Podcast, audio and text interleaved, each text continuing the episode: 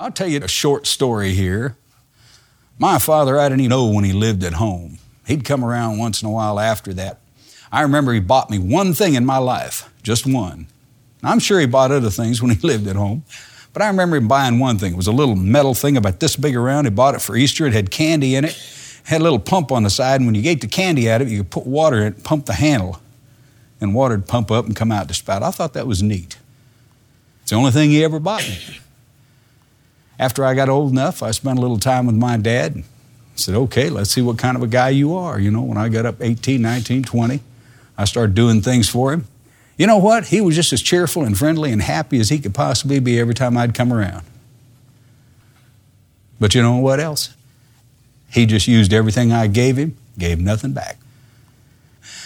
I put gas tanks in a boat for him. You know, I made them and put them in. Made a live well and put it in. Did some other stuff for him. And I said, All I want to do is go fishing when you go. Never went one time. Him and his friends would go. That'd be it. You say, Well, what about that guy? Well, he was my father. You want to live a long time? Better find a way to honor him. I got another father. Who's that? Father in law. He's a little bit easier to honor. He's been gone almost three years. And about three and a half years ago, I sat down and talked to him about something he wouldn't talk about his whole life and that was Pearl Harbor. He was on board the Oklahoma when that thing got bombed. He was in charge of the radio room. He was on duty, but he wasn't at the radio at that time. He was in a bunk in the radio room. His bunk's right there beside it. And so the guy comes in and he said, Man, we were just ordered abandoned ship. He gets out of the bunk and he says, No, ain't nobody leaving here until I confirm that order. so he gets on a horn and calls the bridge. He said, there ain't nobody up there. He said, okay, must be time to get off the ship. he said, okay, abandon ship. They're down about three decks now. And I don't know how many levels there were, but it's like the Alabama over here. You know, it's a lot like that thing, that same class.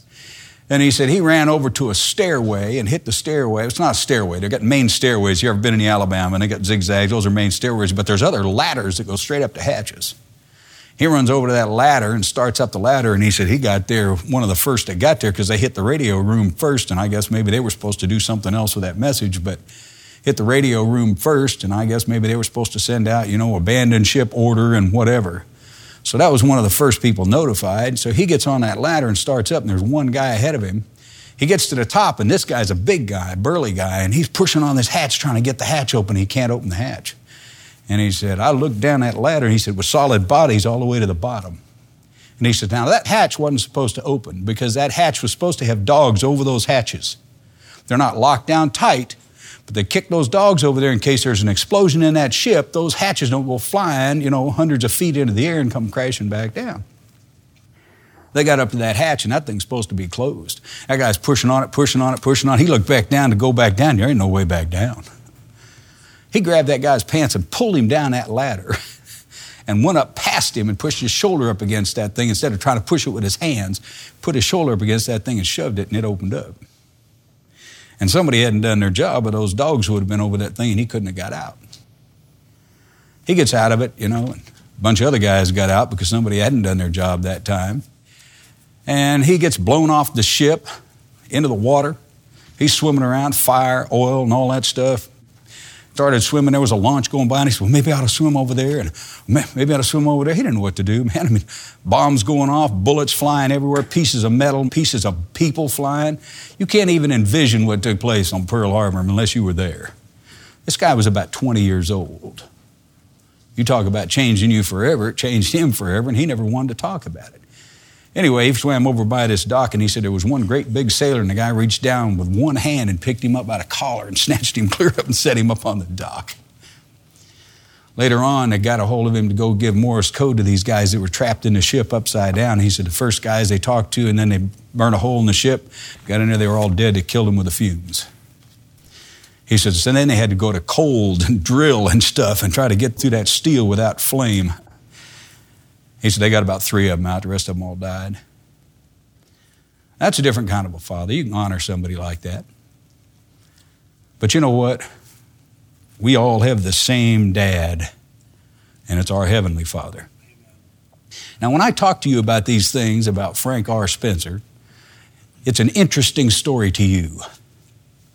You know, if I went into all the details he went into and told you a bunch more, it'd be interesting.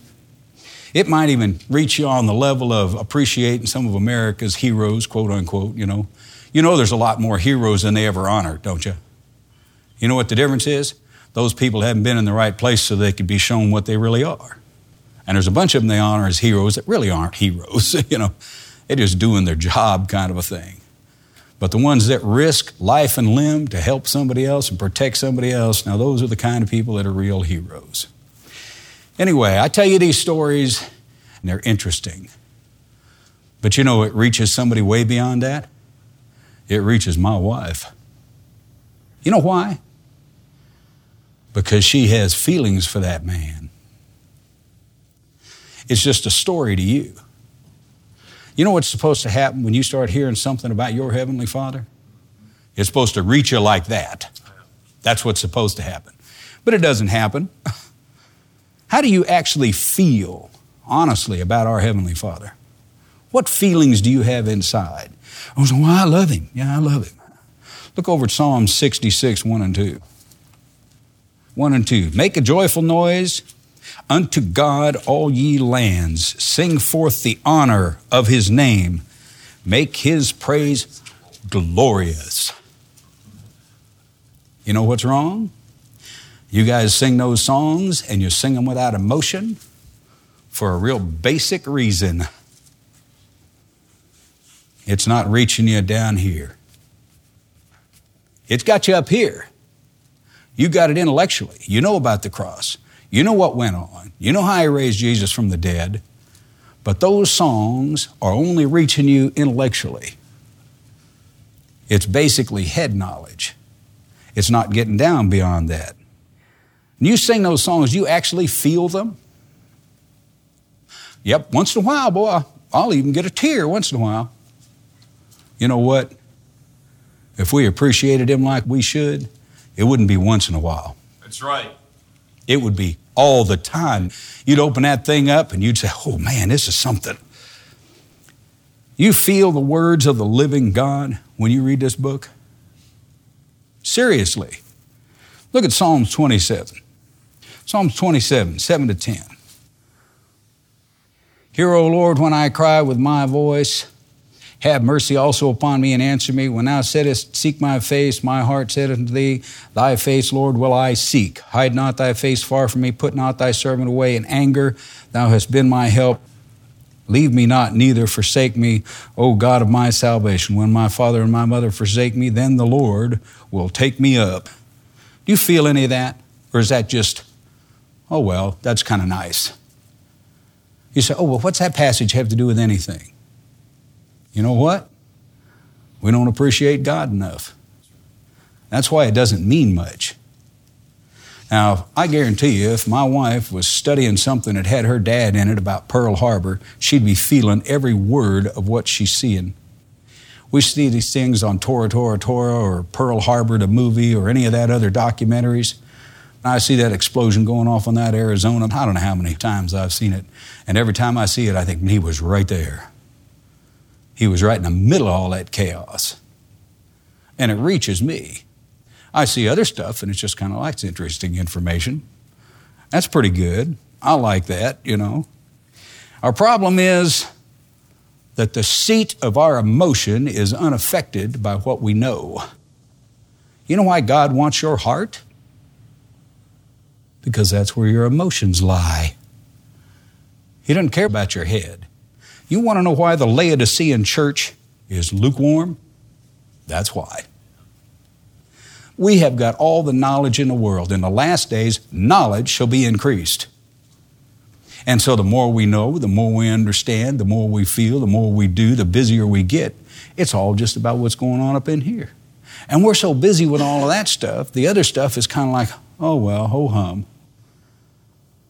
And it's really a sad state of affairs that we live in, and I don't know if there's any real way to solve the problem. Except the only way you're going to get beyond that is to quit thinking about yourself and start thinking about Him seriously. Begin to grasp who our Father is.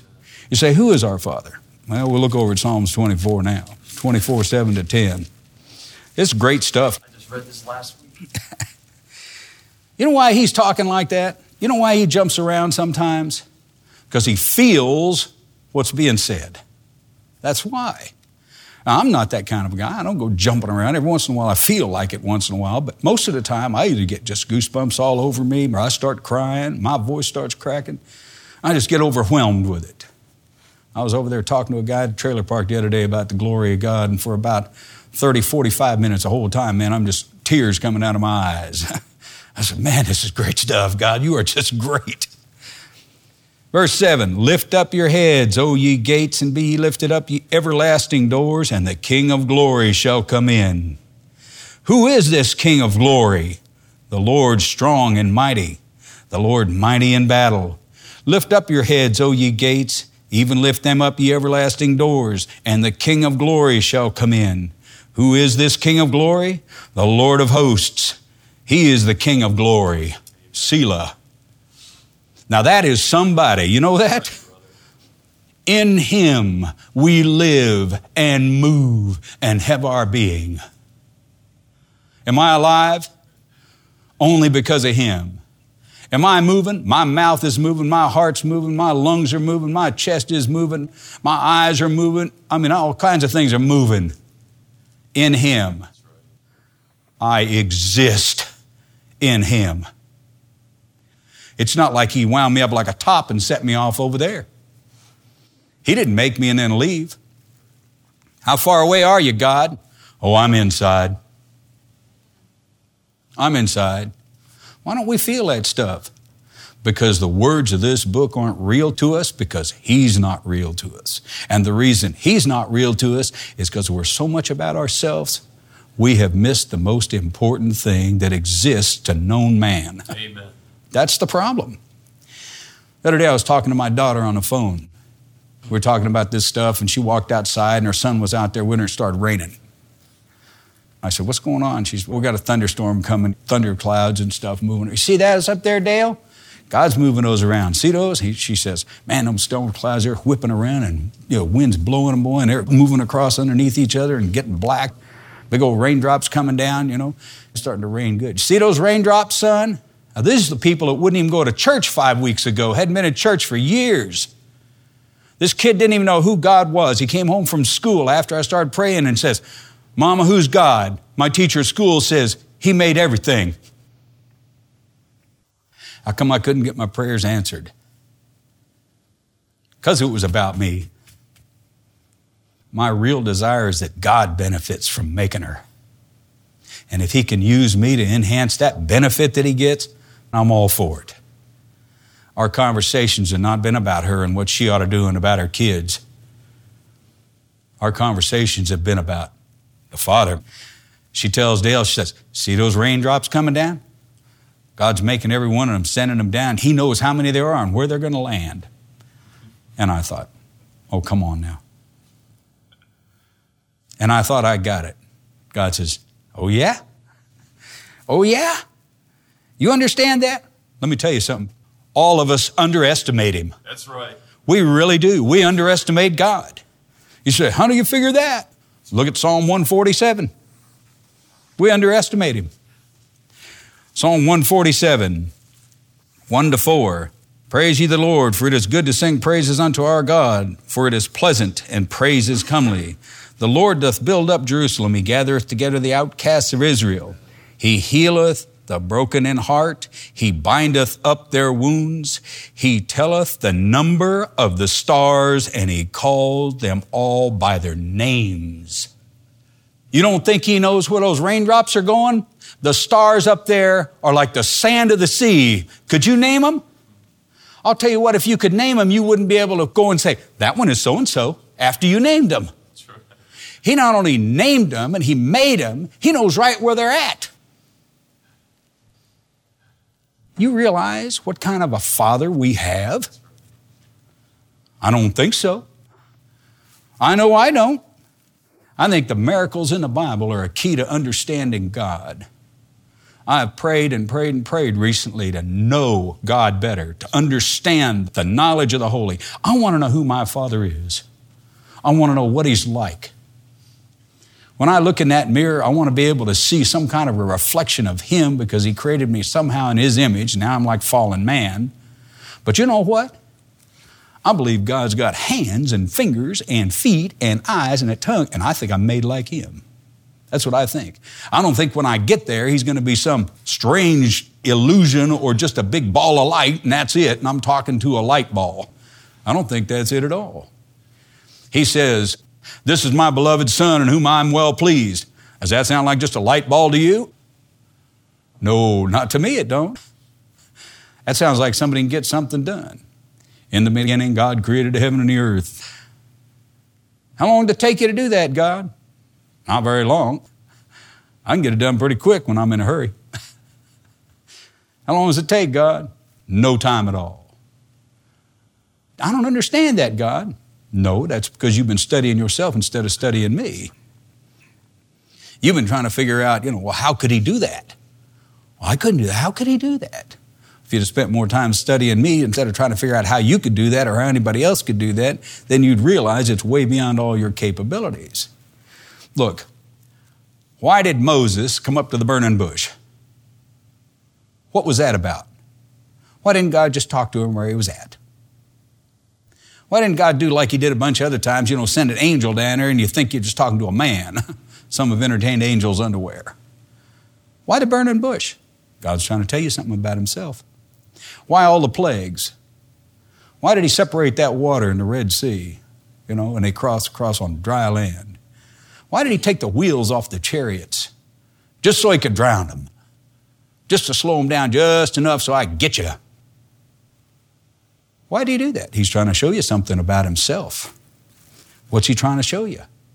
He's trying to impress you with something. What is it? He's trying to impress you with the fact that he is the single most important thing in existence. That's what he's trying to impress you with. He doesn't do anything commonplace. When God gets involved in something, he starts doing stuff miraculous. That's what he does. And he enjoys that. It's his pleasure to kind of show off. But you know what? God can't show off because that's just who He is. Why didn't you do it a simple way, God?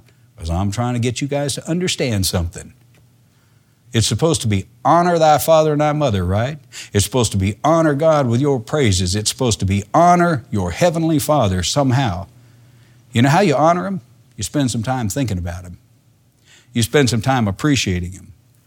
What about David killing Goliath? Why did he do that? Why did he do it that way? He's trying to show everybody there something. How come Daniel in the lion's den? Couldn't he kept him out of the lion's den? You bet. Couldn't he had somebody else go down there and kill Goliath? Sure. Why did he do that? He did it to show us something, not just them. He did it to show us something. You know who this book's about? This book is about God. That's who it's about. We get to thinking sometimes that's about those stories in the Bible, you know, Jonah and the whale. no, it's not. It's all about God. It's about the works of God. It's about what He's capable of and what He does. And in a glimpse of that, you get a feeling for why He does it. That fiery furnace, that thing is really something. They go down into that fiery furnace and it kills the guys outside the doors. Roast them. Oh, man. That's a bad job to have, let me tell you. they go down there and they're walking around in the fire, and the king's looking at that thing saying, Didn't I just throw in three? Well, how come they're walking? Oh, man, there's another one in there, and he looks like God. When you see God, you're not going to have to be saved to know who He is. How come? He's that impressive. he recognized Him immediately. He didn't even know He existed. And who is the God that shall deliver thee out of my hand? you don't really want him to deal with you, king. You want to be able to just take the example and go on with your life. take what he gives you and say, okay, Lord, I'm starting to get the picture a little bit here. I'm starting to understand. The wind and the seas obey him. Why? Because he made them all. Why wouldn't they obey him? when he can say, wind, be there. How'd you do that, God? Well, I put all these air molecules together and then I created a heat and I started stirring all this stuff around. It obeys me. The ones I have problems with is my children. The rest of the stuff I don't have any problem with. How come, God? Because those are the ones I gave a free will to. Why'd you give them a free will, God? Because they're more valuable to me that way. How come you had to buy them back, God? Because the ones that come to me are the ones that are really valuable. The rest of them, they're not worth anything. I'm just going to chunk them out. Just like down at the city dump, just going to get rid of them. There's something inside of you that makes it worth the price God paid for you. There's something inside of you. And when we finally see Him, we're going to realize how important He is, and He wants to get His money's worth. You give Him His money's worth, do you? Or are you just so much about you that you kind of hardly ever even think about Him? It's just passive. Lazarus, come forth. How come? Going to show you something. You realize God made a DNA strand that they're just now beginning to understand? And it's like seeds of people somehow. That's your personality, that's your hair, that's the size you grow, that's your intelligence, that's everything about you inside that thing. You don't think God figures out which one of them raindrops is going where? We all underestimate Him. You think not? Look at verse 5. 147 5. Great is our Lord and of great power. His understanding is infinite. You don't think you underestimate him? We all underestimate him. Who is this King of glory? He's our Father. That's who he is. I mean, you couldn't possibly enjoy a day like this if you're saved without appreciating your Father. Wife and I are going to sing you a real quick song here at the end of this just to give you a taste for some things. I didn't get a chance to read the other verses in Psalms I wanted to read. I didn't figure I would, but I put them down anyway. But it goes on about how God created everything in the mountains and the hills and the lilies of the field over there in Psalms. Come on, beer. Our God can do some stuff. Amen. He really can. This is my Father's world, and to my listening ears, all nature sings, and round me rings the music of the spheres.